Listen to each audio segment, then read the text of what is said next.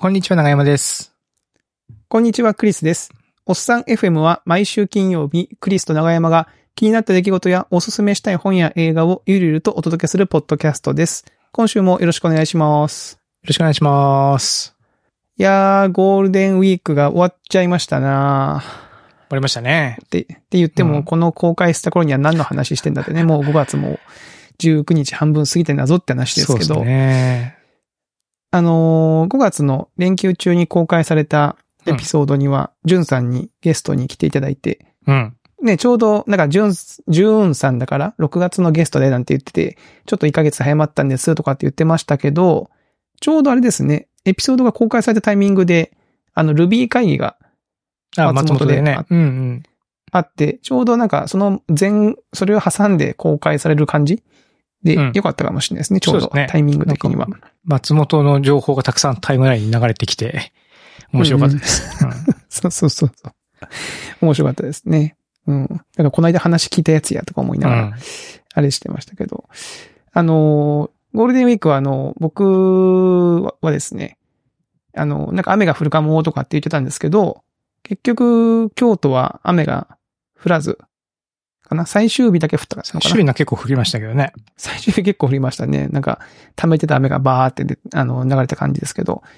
で、ちょっと、あの、心配していた、あの、うちの子供が入ってる、あの、学童野球チームの合宿は無事に開催できたんですよ。おおよかったですね。はい。なんかグラウンド、広いグラウンドを借りて、うん。えー、練習試合とか、えー、試合をして、で、こう、なんでしょう、宿泊施設にみんなで泊まって、うん。で、翌日もまたグラウンドに出て、こう練習するみたいなね、一泊二日の、えー合宿で、まあ合宿っつってもその、なんでしょうね、まあ子供、小学生なんで、まあ思い出作り半分というか、うん。なんかね、あの、みんなで泊まったよみたいな、そういう感じの合宿だったんですけど、ちょっとですね、この合宿 中に、うん。あの、おい、おーって思うことがあったんですよ。うんうん。まあ合宿って、まあ、なんでしょうね、こう、えー普段、練習に来たり見に来たりしてくれる保護者以外にも、ちょっとこうね、ゴールデンウィークなんでお休み特別にこう融通つけて、普段はお仕事とか忙しくて練習見に来れない父兄とか、あるいはそのおじいちゃんおばあちゃんとかもこう見に来たりしてくれるんですよね。その練習試合とか、グラウンドの方に。で、まあ、その試合をしてる時にですよ。えー僕はちょうどだから、あれは、撮影をしてたかな？カメラ持って、えーこの試合の様子を撮影してたんですよね。うん。そしたらその、まあ、観覧、観覧席っていうかその、まあ、観客のところに、まあ、いろんな父兄が座ってるんですけど、その、あるおじさんから話しかけられて、あの、あのピッチャーなかなか、ええな、みたいなことを言われたんですよ。あ、もういいっすよね、みたいな話をして。で、なんか、この人、あれ、なんか、あんま見たことないなと思ったんですよ。そのおっちゃんを。でも、まあ、多分なんか、え、だ誰、誰だろうなと思って、まあ、とはいえ、あなた誰ですかとも、なんかちょっと聞きにくくないですかね。確かに。だから聞きにくいから、まあ、ああ、そうっすね、とか、まあ、ジャージだったし、なんかその、ジジャージになんか野球帽っぽい帽子かぶってたから、なんかうん。まあ、うん関係者だろうな、なんかその、だろうな、みたいな。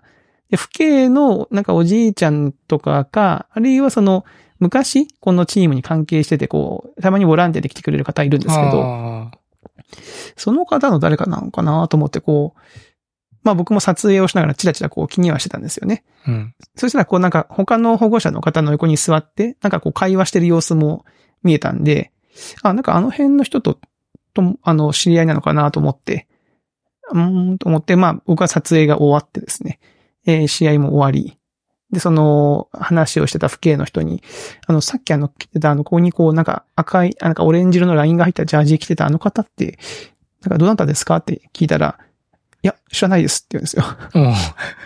おうおう え？つって、その、いや、ちょっとね、いや、私もなんか誰かの父兄かなと思って、みたいな話をしてて、で、なんか、よくよく聞いて、いろんな人の話を聞いてみたら、多分全く無関係のおっさんだったっていうことが判明しまして、知らん人が紛れ込んで。知らん人が紛れ込んで、まあね、グラウンドなんて別にその、もん、ね、警備の人がいるわけでもまあね、ないし、そうですね。うん。基本的に開けた場所なんで。で、どうも、まあ、ほ他の父兄の人に聞く、他の父兄というか、そのまあ、詳しい人に、事情通の人に聞くと、うん。たまにそういう人がいると。で、単純にその野球が好きで見に来るあタイプの人もいれば、なんかそういう時って、なんかその、法事とかも、法事というか、お葬式とかの時に関係ないところに紛れ込んで、こう、なん、なんでしょう。まあ、香典泥棒じゃなくても、あ。うんなんか食事をパッと取って帰っていく人もいるみたいなあことをたまに言いますけど、その、なんかそう似たような感じで、なんかお茶を配ったりとか、あの、するわけですよね、その会場で。はいはい。その熱い。で、そういうのをこうなんか、ね、おこぼれに預かるじゃないですけど、そういうの目当てで来てる人もたまにいるみたいな。いへえ。や、もう怖っと思って。怖いですね。怖い、怖いですよね。まあ、まあその、お茶とかが目的だったら別にその危害を加えるようなことは多分しないんでしょうけど、うんうん。なんか、うん、なんかちょっと気持ち悪いな、みたいな。すごい我が物顔で来てて、しかも結構その、隅っこの方とかじゃなくて結構いい席に座って、しかも体が結構でかいおっさんだったんで、なんかすごい重鎮の監督ぐらいの感じでこう、だから、なん、もうすごいなと思ったんですよね。うーん。なんかでもあれですよね。うん。か、かといってもその、防御方法が難しいですよね。そうなんですよ。これだから、真剣にやろうと思うと、あのーまあ、PTA とかでやってますけど、えー、名札をつけて、うん。各家庭に名札を配るんで、それにお名前を書いて、首からかけておいてくださいみたそいうな。ですよね。なんか目印を、ね、シールでも何でそうそうそうもつけるとかね、うん。してこう区別するっていう方法を。しなきゃいけないんですけど、まあ、それはそれで結構めんどくさいし、ね。用がね。うん。うん。いや、本当になんか、なんだろう、何年前の OB ですっていう人がこう手伝いに来てくれて、まあ、顔見知りの人がね、数名いる感じで、その、っていうこともまああるので、うん、うん。まあなかなか、などういう風にしたらいいんだろうな、みたいなのはありますけどね。うん。うん、うん。うん。な、なんかこう、なんだろうな。ち、開けたコミュニティでありたいと思いつつ、ちょっと、ちょっと気も、気持ち悪いじゃないけど、いや、なんか、うん、なんかね、まあ難しいなと思ったという感じそうですね。まあこう、突き詰めて考えるとね、悪意があったらどうしようとかね。そういうことも思ったりするわけだから。うんうん。うん。なんかね、その、なんとか泥棒じゃないけど、みんなこう、野球の、えー見てる間に、こう、なんかカバンパッて取っていくとかね。うん。その、盗んでいくっていう、まあ悪いことをする人も、まあ、いるにはいると思うんで、うん。なるほどね。はい。まあそんなことがね、あって、いや、なんかこう、ちょっとね、あまりにも堂々としすぎて、堂々としてるとバレないんだなってことが分かったんですよね。逆に。すごいな、でも。天然なのかな？すごいでしょう。ううんん。だから多分僕もだから別のそういう地域の集まりとかあるじゃないですか、たまに。きご近所さんだけが参加するようなお祭りとか。まあその規模にもよると思いますけど、中規模ぐらいのところだったら多分フラフラで紛れ込んでも多分バレないんだろうな、みたいな。うんうんあ。りますよね。でも確かに僕もなんか渋谷かなんかで飲んでる時になんかわかんないけど、適当な大学生の飲み会に紛れ込んでそのままずっと飲んでたことありましたね。あるじゃん。やってる側、やってる側じゃないですか ね。呼ばれたわけ、その、こ呼ばれたわけ、こっちおいでよ、みたいな感じで。なんか、いや、おほら、ま、まあ、大大学生とか道端でもうウェーって盛り上がったりするじゃないですか。あー、新刊とか、なんかその、うん、なんかわかんないけど、うん、あんま細かくは僕も覚えてないんですけども、それでウェーって言って、うん僕もウェーって言って近づいてって、じゃあ、行こうぜ、みたいな感じで、意気、意気統合、意気統合してるわけでもないんですけどね。はいなんかもうノリだけで。で、100%ノリだけで一緒に飲むみたいなことは確かにあったな。うん。なんかね、そう、それは面白いですね。まあ確かに。まあ大学生とかで、その、なんかね、そういう、まあもともとそのコンパなんてほら、交流目的で飲んでるわけだから、うん。知らん人が混じって飲んで仲良くなって友達になったとしても、まあ別にそれはそれで面白い話ではありますもんね。うん。でもまあ、紛れ込込めんのね、そんな。うん。だからまあ確かに堂々としてればいけるっていうのは確かにそうだなと思いました。身をもって。ね、これ、今、うちの会社がリモートでやってるんですよ。あの、の、リモートでやってるんですよ。何をやってる何、何、やってるんですか？まあ基本的にリモートワーク OK の会社に、もうね、あの、このコロナ禍をきっかけになったんで、うん。昔はほら、東京と京都のオフィスにそれぞれ出社して、ええまあ、仕事をしてたわけですよ。で、これが、やっぱリモートになると、なんかこう、リアルで会った時と、モニター越しってやっぱちょっと違うんですよね、印象がね。はい。違いますね。うん。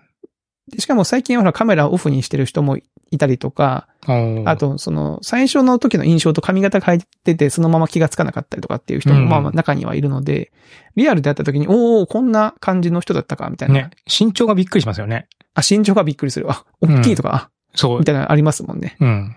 あるある。っていう時になんか会社のなんか、ね、大規模な集まりをした時に、これちゃんとセキュリティチェックしないとわ、わかんないなと思って。紛れ込まれたとしてもね。確かに。誰だっていうのがまああるかもしれないですね。うんまあちゃんとね、あの、なんか名札つけたりはするんで、あの、うん実際はないんですけど、そんなことは。ね、だから大、大きな会社のなんか運動会とかにふらふらって入っててもわかんないだろうなとか思ったりしますよね。っていうことがあったというね、話でございましたね。なるほどね。えー、さてさて、お便りをいただいておりまして、はい。お便りの方を読ませていただこうかなと思いますけども。お願いします。はい。えー、熊尾パパさんからのお便りですね。えー、クリスさん、長山さんごきげんよう。えー、エピソード238岡山に行ってきた拝聴しました。話題の中で関西からの距離、関東からの距離のお話がありましたが、大阪暮らしの経験のある日本最北端生まれの私の感じている距離感は、北海道から東京は日本の3分の1のところ、大阪、京都は3分の2のところです。えー、大阪、京都から西に向かうのは九州であってもすぐに行ける感覚です。特に関西と四国は住んで試して分かったのが、うどんを食べたいと思いつけば、淡路島を通って四国に渡ればあっという間に満足できる距離感でした。えー岡山は一度ゆっくり探訪したいと思いながら、えー関西在住時には、えー実現しなかったので、一度ゆっくり訪ねてみたいと、で訪ねてみたいと思っています。きびだんごの話もありましたが、北海道には独自のきびだんごがあります。ご覧ください。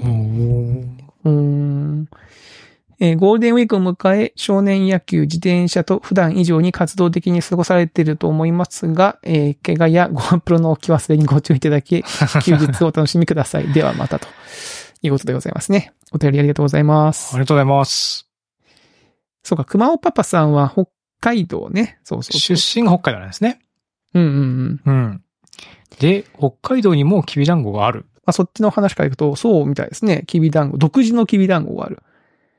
今写真を見てますけど、はいこ。れ何ですかね？なん、なんて、棒みたいな。薄い棒みたいな。うん。これ、団子じゃない団子っていう形状ではないですよね。団子っていう形状、のし梅みたいなでもね。これなん、なんだろうな。団子食べる？って言われてこれ出てきたら、いや、団子は？って思いますよね。うん団子じゃねえじゃんって 気持ちになる。ますね。うん。あしかも、団、北海道のきびだんごは、えー、なんか、ことが起きる前に団結して助け合うという意味で、きび団子を、えー、起きる備える、団、服、団、合うか。団子を、ああ、団子、でもちょっとなんか納得感ないな。これでも後付けでしょ後付けか。う。うん。えもともとはトンデンま兵のあうん。傾向、形態色、傾向色だったと書いてありますけどね。ああ、なるほど。じゃあ、保存に優れていてエネルギーが豊富みたいな感じなのかな。これ。えーうーん。ちょっと試してみたいですね。なんか、どんなもんかなっていうのはちょっと気になりますね。これは。これはちょっと、全然、あれだな、えなんかこう、独自すぎて、うん。あれです。ね。ちょっとびっくりしますね。であの、熊尾パパさんがあの、書いてますけど、確かに北海道がめちゃめちゃ広いじゃないですか、北海道って。はいはい。北海道、道の中でこう移動するときだけでもその、結構距離がかかりますもんね。うん。移動に時間もかかったりするから、多分そ、その感覚でいると、あんまりこう、ない、ない、その、なんだろう、本州の方のね、移動ってそんなにこう、うん長距離に感じないかもしれないですね。近いって思っちゃうんじゃないですか、その。日本の3分の1のところっていうのは、それは北海道中心に考えるってことですよね、これね。北海道から、から3沖縄か、まあ1、、鹿児島ぐらいまでを1としたときに、3分の1が東東京。京が3分の1で、大阪、京都が3分の2。本当あかーこれ。まあ、体感としてそんな感じってことですね。なんだっけ、あの、なんとか図法とかで行くと、なんか、パッと見の感じと違うっていうじゃないですか、面積みたいなのが。いうん。や、どうなんでしょうね。まあでもまあ、イメージがそういう感じってことなんでしょうね。ねうーん。なんか、うどん食べに行きたいと思って、うん。なんか、四国に渡るみたいな、フットワークの軽さはなんか、さすがだなって感じはしますけどね。確かに。まあ車があったら行けちゃうのかな長山さんどうですか？行こうと思ったら行けます？すっいや、と。うどん食べるぐらいのモチベーションだと、別にうん。近所の丸亀製麺とかでもいいかなって思っちゃうんですよね。あ、いいかなって思っちゃう。うんああ、そうか。結構意をうん決する感じはするけども、まあでも、まあ、3分の2まで来ちゃったら、あとはちょっと先まで行っても変わんねえやって感じなんでしょうね、多分ね。うん。物理、その距離、感覚的な距離として。その、行ったことがないと、想像でイメージ、そう、イメージしとくと、想像だけ考えると、ちょっとこうな、距離が遠いとかって思うけど、行ってみたら、結構、あ、こんなもんかって思ったら、割とこう、行ける感じなのかもしれないですね。うん。ちょっと、まあ、淡路島つかみたいな、淡路島の渡ってすぐのところあたりまでは、割と近いなって感じだけど、そっからまあまあ長いイメージなんだけどなそうでもないのかな。ね昔あの、ハテナの合宿で行きましたもんね、淡路島。うん。あれはでも渡ってすぐのとこですよ。渡ってすぐのとこか。そうか。そうかあ。そこからまあ島も、まあまあ。島も長いのか。そうか、そうかん淡路。島縦長なんで、そうか、そうか。うん。まあまああるイメージなんだけど、まあでもそうでもないか。ななるほどなるほどね今度うどん。食べに行きますか。ね、行きたい。うどん食べに行きたい、四国に。うん。はい。まあ、GoPro は忘れなかったんで大丈夫でございます。あれ以来もう GoPro だけは忘れまいというね、気持ちになってますけどね。うん。うんはい。長山さんどうですか？このゴールデンウィークを迎え、自転車とか行かれましたか？僕は自転車い、自転車行ったし、あの、あれに行ったんですよ。冒険の森っていう、なん冒か、険の森？アドベンチャーパークみたいなところがあってですね、宇治の方はに、こう、ロープが張ってあるところ、高いところをこう、にうん。渡ったりとか、あとジップラインって言ってこう、なんですかね、シャあーって降りてくるやつはいはいはい。ロ高いところからこうロープが張ってあって、それにこう、なんか引っ掛けて、シャーって降りててきたりとか。滑ってるですね。あの、引っかかって。はいはいはいはい。でこう全部にこう、体にこのハーネスって言って、あの、体にこう腰紐みたいなくっつけて、でそれをきちんとガチャンと、その落ち、落ちても、落ちても下まで落ちないように命綱として、えーうんうん途中のロープにつけながら行くような感じなんですよ。そういう結構本格的な、で、そこに子供を連れて行って、で、え、ど、どっちのですか？京都はなんか2カ所ありますけど。太陽が丘と、太陽が丘、太陽が丘の方か、うん宇治の方か。ははい、宇治の方ですね。で、そこ行って、で、結構ね、実際目の前にすると、かなり高いところから降りる、降りたりとか、高い、すげえ高いところにある丸太ば、丸太一本橋を渡らなきゃいけなかったりとか、下から見てると結構気が遠くなるような感じなんですよね。で、それをまあ子供、8歳と6歳の子供と一緒にやったんですけども、6歳の下の子の方がね、結構もう、ケタケタ笑いながら、ここっちから見てるとめっちゃ心配、もうハラハラドキドキし、親か親から見るとめっちゃ心配するんですけども、なんかネットを渡ったりとか、普通に一本橋とかもスタスタスタスタ歩いたりとかするんですよね。うーん。、で、上のお姉ちゃんの方は、とも何箇所か途中でこう足がもう前に進まなくて怖いみたいになっちゃって、はいはいはいはい。うん、ちょっと頑張ってとか、あの、スタッフの人に少しこう応援してもらったりとかしして、進むみたいな、そういう感じだったんですけども。なんで、最初はね、お姉ちゃんの方が結構意気込みはあったんですけども、やっぱり高いところにいいざ行ってみると、なかなか、うんうん、怖いなっていうところもあっこれ面白そうだな。僕こういうのね、子供の頃や、めっちゃこうやりたかった。ね、僕もね結構嫌いじゃないので、あの、結構楽しんだんですけども、僕自身一人で行くんだったら、ひょいひょい行って、結構楽しむことができたなと思うんですけども、うんうん。後ろに子供二人いないながら、自分が先に渡って、子供が渡ってくるのを待ち構えてるっていうのを、二人分やるっていうのは、精神的にすげえ辛くて、確かにね。うんうんそれで。すごい疲れましたね。うー。うんん。でもまあ面白かったですけど、えー、いいっすね。これはいいな。一番怖かったのはでもなん、なんていうのかな、こう、普通にネネットみたいに、こう、格子状にロープが編んであって、それをこう、高さ10メートルみたいなところで、に渡、渡してるだけなんですよ。で、それをこう手で掴んで、渡渡らなきゃいけないんですけども、子供はなんか割とすんなり行くんですけども、大人がなんか結構ね、例えば体重の問題なのか重心の問題なのか、ネットがこう、なんですかね、もう、ブルンブルンになっちゃって、あっち行ったり こっち行ったり、はいはいはいはい。足かけようと思ったらなんかうまくかかんねえとか、で、はいはいはい。うん、で、こう重心移動したら急にこうなんかググーって下がったりとかして、なかなかこう、ネットがうまく扱えなくて、そこは苦労しましたね。いや、なんかね、こう、子供の頃すごいやってみたかったなってなってますし、なんかほら、サスケとかさ、うん、あ、の、テレビでやってるじゃないですか。はいはいはいなんか、ああいうのの延長線上にある、竹市場とかね、それこそ。うんうんなんか自分の中ではすごくうまくやれるイメージだけあるんですけど、多分そうじゃないんだろうなって今、長山さんの話を聞いてて思いました。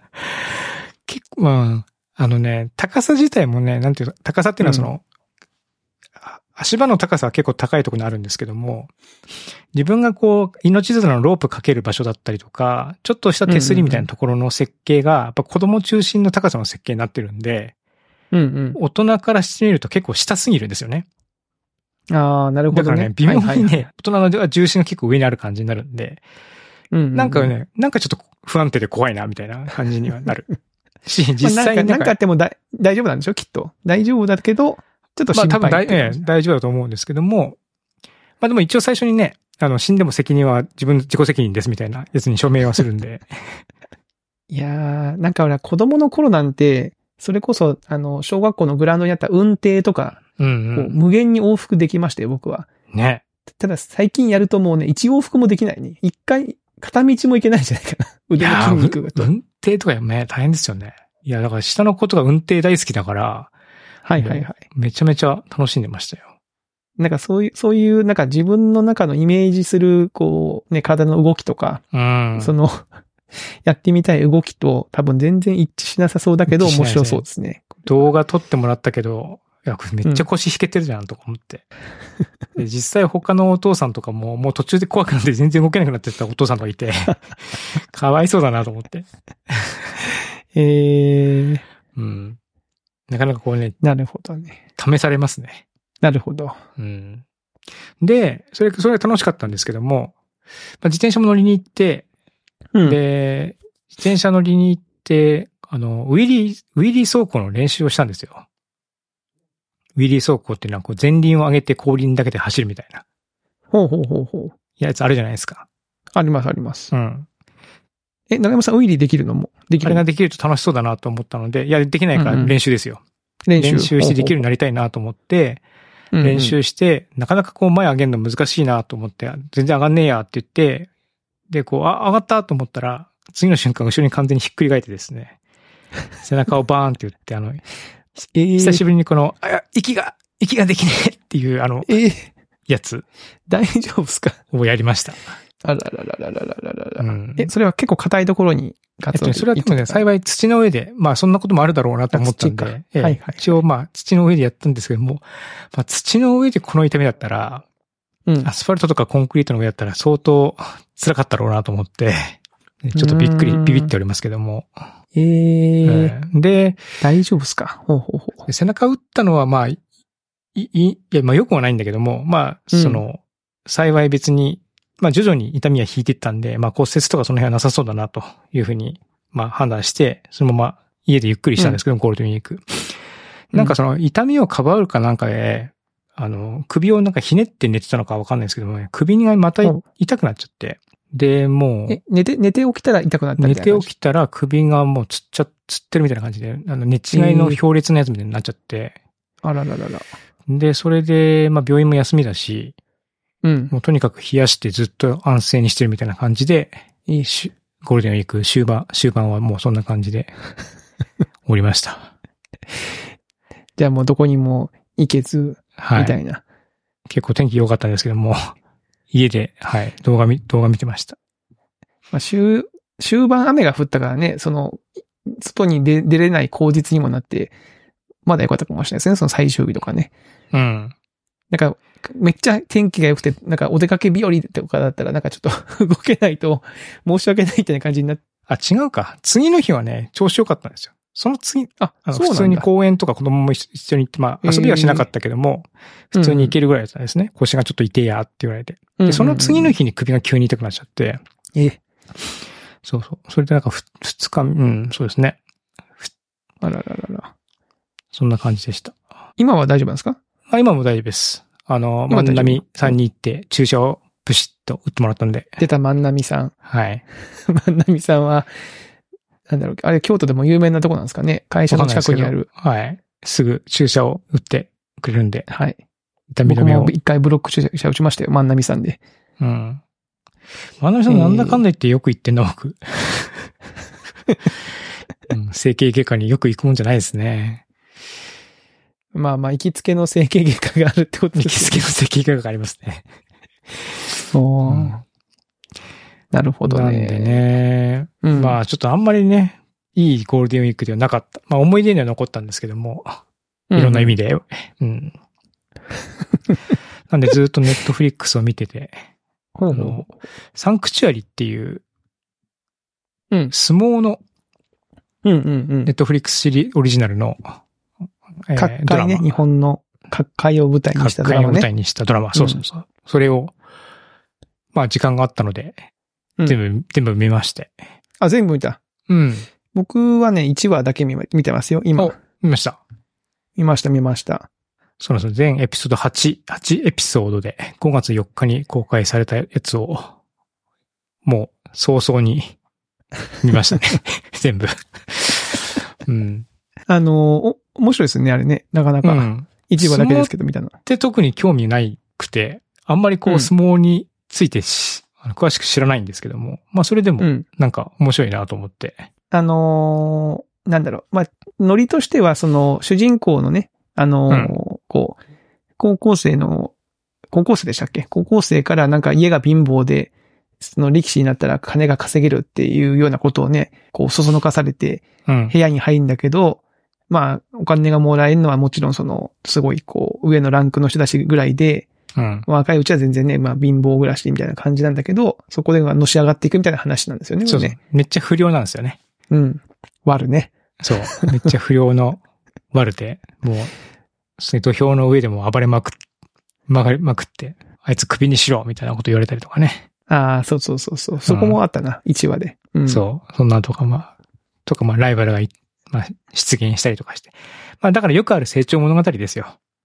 う。うん。最初はまあ、なんかこう、ちょっとくすぶった感じだけども、だんだんこう、目標ができ、成長し、うんうん。一つ殻を破り、みたいなね。そんな感じです。これさ、あの、すごいドラマ、このドラマ、ちょっと調べたんですけど、うん。あの、ネットフリックスがやっぱお金をかけてて、あの、力士役の俳優さん結構その、なんだろう、本当の俳優さんが体重増加プログラムで結構長期間にわたって食事をとって、結構がっつり太ったらしいんですよ。あの俳優の方たちが。うん。だから結構、なんだろうな、まあ、相撲取りっぽい体してた、してますよね。してますね。うん。あの、こう、しなんだろうな。まあ単純に太ってるだけじゃなくて、ちゃんとこうなんか筋肉質の、ちょっとこう、はいはいその上に脂肪が乗ったようなしっりかりしたような感じになってるし、なんか聞いたところによるとちゃんとそれで太った後に減らすところまでしっかりお金かけてるその体重増加プログラムみたいな、ハリウッドでよくあるその体重増をコントロールするメソッドがあるらしいんですけど、それを使ったみたいなことを書いて、なんか書いてましたね、どっかに。はあ。うん。でちゃんとすごいおお金かけるとやっぱこう、こういうかっこいい映像を撮れるんだなと僕は思いましたけど。うんうんうん。で、あの、第1話で、その、まあ、第1話って基本的にその、ストーリーの紹介とか、あの、キャラクター紹介の場面が多いじゃないですか。はい。で、こう、主人公が入ってる部屋ですかね、その、相撲部屋に、うん。えー、あれ新聞社かな？新聞社の記者の人が、田口智郎がやってくるんで、智郎さんがやってくるんですけど、うん。その、公認として若い女性の人を連れてくるんですよね。その、うんうんこいつあの、で、まずそ、そもそもその、うん。シーンに立つって、そもそもまず、各界ってなんかその、女人禁制的な、その土俵に女は入れるなみたいな、うんうんありますね。古いルール。まあ、この令和の時代にそれをね、バツンと言い切るの、すごいな、みたいなのありますけど、で、これがさ、その、連れてきた若い女性の後輩の女の人が、そういうノリなんですよね。その、いうん今令和ですよ、みたいな感じで、そのズケズケとその、練習中の土俵に入っていくし、うんアメリカ帰りなんですよね。アメリカ帰り、いや、そんなやつを公認にすんなよって思いましたよね。そんなで、その 田口智夫さん演じる人は、もう失礼なこと言うな、お前。あその大事な、あの、関係なんだぞとかって言うんだけど、いや、だったらそんな、そういう人をさ、公認にしちゃいいかんだろうって思いますけどね。うん。あれ面白かったな。えー、長山さんは全部見たと。全部見ました。8話まで見て。僕は1話見て、ちょっと続きが気になってるんで見ようかなとは思ってるものの、うん。あの、一挙配信の悪いところでもありまして、あの、エピソード一覧にあらすあらすじが書いてあるじゃないですか。はいはいはい。あれをね、見ちゃったんだよな。ああ、なるほど。ざっと。だから、先々どんなことが起きるかもう知ってしまってるってね、ネタバレがね、しちゃうんだよね、あれね、結構ね。そうそうそうそう、ネタバレしちゃうんだよな。まあでもまあ見、見たいから、まあどっかで見ようと思ってますけど。うーん。そうですね。まあ、松尾鈴木さんの、うん。あの、まあ、対立する、し主人公が入ってる部屋と、またちょっと別な、その相撲部屋の親方の、犬島親方が、その松尾鈴木さんが扮する犬島親方。これがまたなんかね、うんうん。いい、いい味を出していて、ちょっとまあ悪い役なんですけども、い憎まれ役っていうかね、はいはい。そのストーリーの中では、そういう感じですけどね。僕はなんかすごくいい、いい役回りだなと思って見てたのと、あとね、岸谷五郎の演技がね、めちゃめちゃうさくさすぎすぎて、これがまあ、んあの、いいですね、とても。岸谷五郎さん1話出てましたっけ？両国親方。うん。龍谷親方っていう、まあなんですかね、こう、エリート輩出、めっちゃ本人も横綱になった経験者で、こう、めっちゃエリート部屋みたいな感じのところなんですけども、そこの親方をやっていて、す結構済ましてる感じなんですけども、し、なんかすごく権力を持ってる感じなんですけども、なんかね、それが、まあ、まあめっちゃうさんくさい感じがあってね、いいですね。うん、よか。った。うんん。いや、あの、主人公が入る部屋、炎症部屋？炎症親方の炎症部屋の炎症親方がピエール滝さんなんですよあ、ねそう。ですね、ピエール滝、そうそうそうそピエール滝さんが出てるって思、思いましたね。う。うん。それも、思い、思いませんでした。それも、いや、思いました。それも、なんか割と見たきっかけですかね。結構。うー。うんん。松尾鈴木さんとピエール滝といえばね、なんか有名な映画ありましたよね。なんだっけ、世界あ、で一違うか番。。違う？えっとね、あ、ごめんなさい。僕の勘違いだな。あ、大丈夫でした。はい。大丈夫でした。大丈夫です。うん。いやーでもここ、いや、良かったですね。ピエール滝さんの演技も良かった。いい感じですね。うん。うさんくさい親方って感じで。なんかこうね、こう、昔は名門だったけど、今落ちぶれてて、なんとかこう、の、のし上がっていくぞみたいな感じの一山当てたるぜ感があって、いいなと思いましたけど。そうそうそう。だから、ピエール滝親方も昔はうん。結構、こうトリックスター的な相撲取りだったらしいんですよ。うーん。うん。なるほど。なのでその主人公が、こうちょっとこう不良風吹かせて、あれこれ、こう破天荒にやっていくっていうところが、まあなんかこう他人事じゃないような、そういう感じで、まあ最初はなんかこう半分騙したような感じでこうスカウトしてきたんだけども、うんうん。まあなかなかその辺のこう、指定関係というか、そういったところもなかなか面白いですね。なるほどね。なんか久しぶりにああいうこう不良のし上がり系のドラマを見たなという感じですね。こう。ね。昔はなんかああいう話ばっかでしたよね。なんかね。そう そうですね。こういう話を。これでもなんかあれですね。両国国、相撲業界的になんか、こう、は、は、話のと、話の通し方みたいなのってどうなってるんですかね？いや、確かに。だって、サンクチュアリってタイトルにね、聖域ってしてる通り、結構その、各界ってね、なんかこう、アンタッチャブルな領域というか、ううん。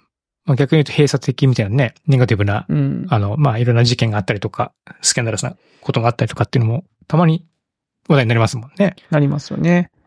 ど映画で言うと、ほら、四股踏んじゃったっていう、はいはい、のありましたね。スオ監督のね、有名なやつがあって、最近もドラマになったりもしてましたけど、うん。あんまりこういうなんか裏側、その、ダークな一面をね、その、バーンと出したやつって、そんな見たことないですね、あんまり。うん。うん。ね。やっぱこうなんか、あるんですかね。原作があるわけでもないん原です作よね。きっもあるわけじゃない。うん。うーん。監督が、あの、ファブルの映画版を撮った、あ、そうなんだ。江口寛さんっていう。あ監督であ、なるほどね。ファブルの監督さんなんだ。なるほど。ええなるほど。脚本は金沢智樹さんという。うーん。脚本は、ちょっと、お笑い芸人だそうえですよ。ー存じ上げなかったんですけども、しかもあれだ、サバ缶の監督なんだ。サバ缶って去年公開された映画で、えっと、今日、え？最近ネットフリックスでも配信されてる。ちょっとなんか割と面白いという評判のえー青春映画みたいですけどね。うーん。そうじゃあ、今、こう、勢いがある方たちが作ってるという感じですね。そうう。いいう感じでしょうね。うん。や、相撲、でもほら、ネットフリックスだからやっぱりこう、世界をターゲットにしてるわけでしょ、きっと。うんそ、の、視聴者としては。やっぱ相撲ってやっぱ日本独自のコンテンツだし、あの、外国人力士はいても別に外国場所があるわけじゃないですもんね。そうですね。うん。そのアメリカで、えあの、メジャーリーグベースボールみたいな、ね、あの、アメリカで開催されてる大相撲があるわけではないわけですから、うん。なんかこれがね、ちょっとこう、相撲レスラーがバーンとね、出てくるとみん、でも第1話見たら結構なんか、き汚いシーンもあったんだよな。そうね。そうですね。ドッシュモネタのシーンありましたよね。ええ下ネタはちょこちょこありますね。なので。こう、きつめのやつありましたよね。うん。うんうん嫌い、下ネタし、しんどい人は確かにちょっとしんどいかなっていう気はしましした。うん。うん。ちっちゃい子供と一緒には見れないかな。まあ、高校生ぐらいの子供だったら別に普そうだね。通に一緒に見てますけど。ちょっと娘とは見れないなとは思いましたね。うん。これなんかシー、シーズン1だけなんですかね。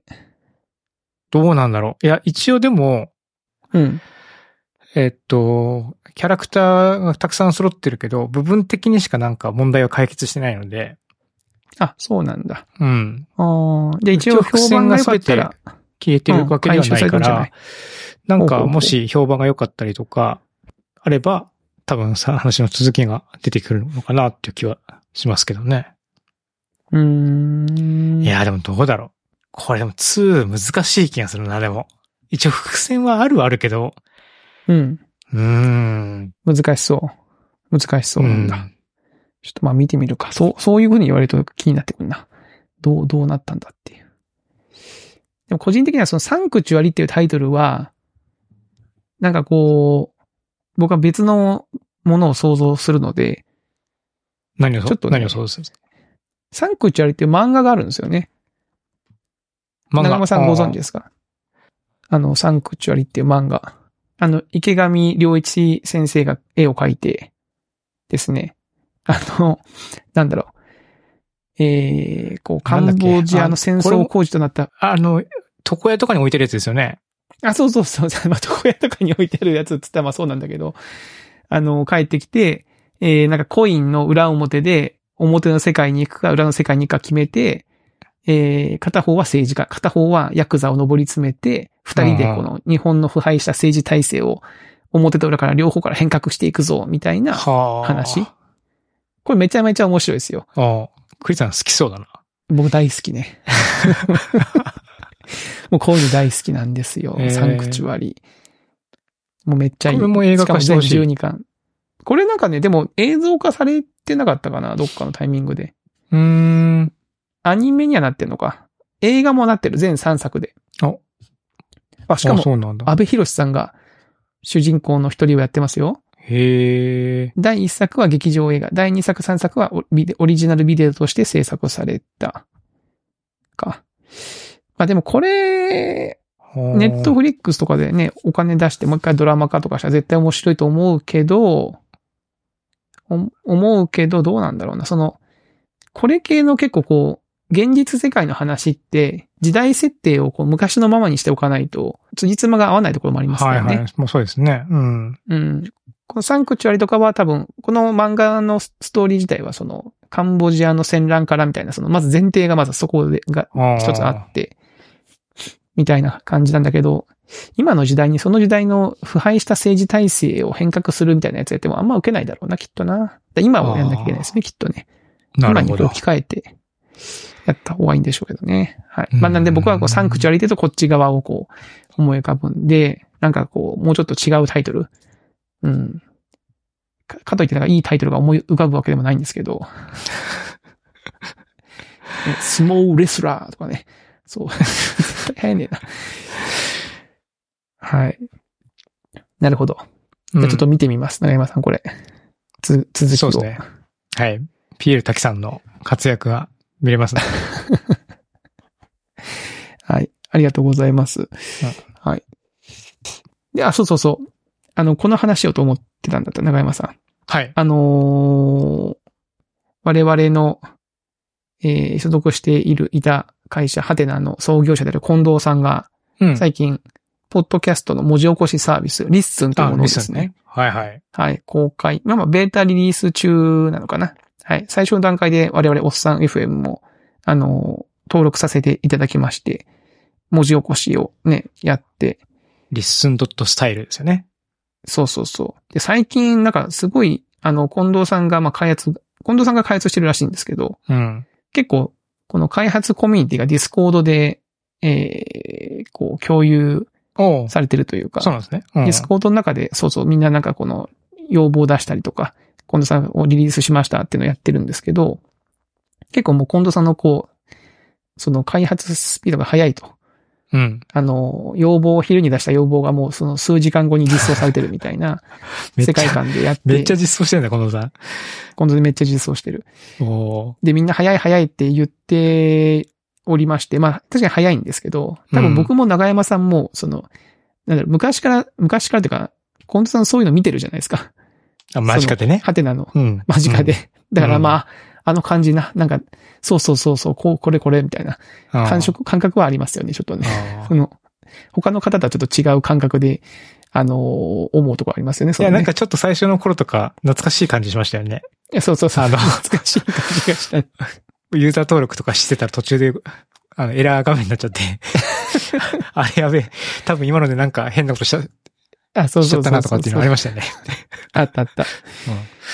やっぱね、僕もその長山さんも近藤さんとなんか開発合宿だとかにね、行って、そのバーって作って、その何人かにこう使ってもらって、で、こうね、すぐスピードを意識して開発してたみたいなのをやってるんで、あ、なんかあの時のあの感じだなっていうのすごくね、懐かしいなと思って、うん。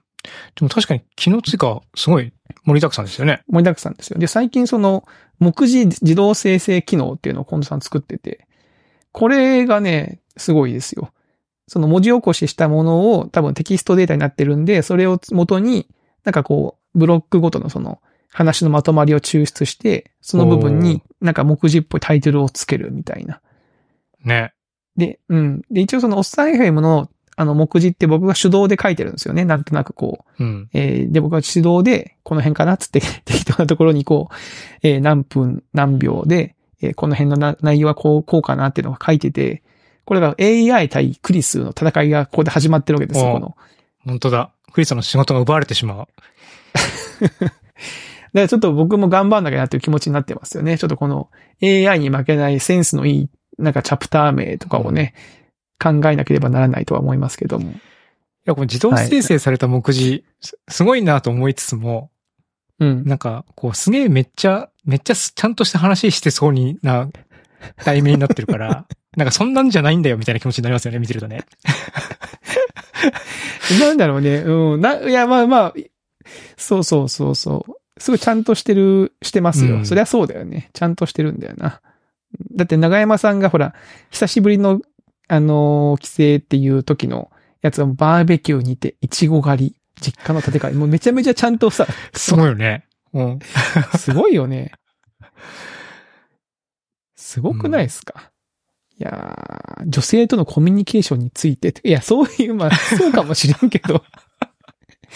いや、そうかもしれんけどってなりますけどね。ジュンさんのやつとかもさ、なんか、無職になった理由と思いとかやってさ、そうそうそうそうそう。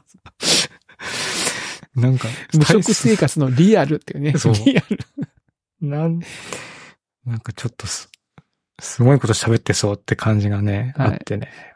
なんで、あの、ねリッスンのサイトに行くと、このみ目次が見れますので、皆様ぜひともちょっと、そっちの方もチェックをね、していただければと思っております。はい。っていうとこですかね。はい。はい。あの、さ、最近あの、ゼルダの伝説、Tears of Kingdom が発売されまして、あ、なんか皆さん、もうみんなでティアキンティアキンって言ってますね。ティアキン、ティアキン、なんかヒカキンのね、そう、新しい YouTuber なのかなと思って。ティアキン。ええ。あの、ちょうどあの、ヒカキンさんがあの、味噌キンっていうあの、ラーメンを発売したばっかだったし、なんかティアキンっていう、なんかそういうのがあるのかなって感じですけど、はい。まあまあ、僕もちょっと、あやってはいますが、まあ特に今ティアキンをやってます、やってます。もう、面、白いですよ。どこまで行きました？で、全然もう、なんだろう、あんまり、やっぱ若くないからかもしれ昔ね、若い時は本当もうスピードクリアだとか、うんなんかもう隅々まで行ってやるとか、100%コンプリートや、みたいな感じで昔はやってましたけども、最近はもう、ないですね、そういう欲が。なんかのん、のんびりですよ。のんびり草原をうろうろして、特に目的もなく、こっちの方行ってみようとかつって。でもなんか、あうんあー、こんな感じか、つって。で終わるあオープンワールドなんですかあれって？一応オープンワールドですね。うん。オープンワールドって言っていいのかな？オープンワールドだと思います。ええじゃあ一応なんかその体、なんか、なんか行動するのに、こう、スタミナゲージとか、なんか体力とかあって、まあテクニックがないと敵が強くなっていって、まあやられてしまうとか、なんかアイテムがないとちょっと体力がどんどん減っていってしまうエリアとかがあって、えー、まあ工夫すればいけるんですけどね。その先の方には。その、周りに行けば行くほどちょっと障害が大きくなってくるんで、う。うんただまあ自由には行けますよね、ある程度。うん。ううんん。すごい広いっすよ。めちゃめちゃ広い。広い。気持ちいいですね。広い。へえ。まあ、実にいいですね。なんか、なんだろうな、心を洗いに、僕もなんか疲れたことがあると本当にあの、こういうオープンワールド系のゲームに行って馬に乗ってひたすら走るっていうことをね、やったりします いいですね。あの、後ろにひっくひっくり返って、背骨に折らない、折らないように気をつけてください。確かにね、うんゴキッつって、うん二日後ぐらいに首が痛くなります痛 いですね。はい、ありがとうございます。はい、ということで、はい、えー、えー今週のおっさん FM はこんな感じですかね。はい。はいえー、それでは皆さんまた来週お会いしましょう。さよなら。さよなら。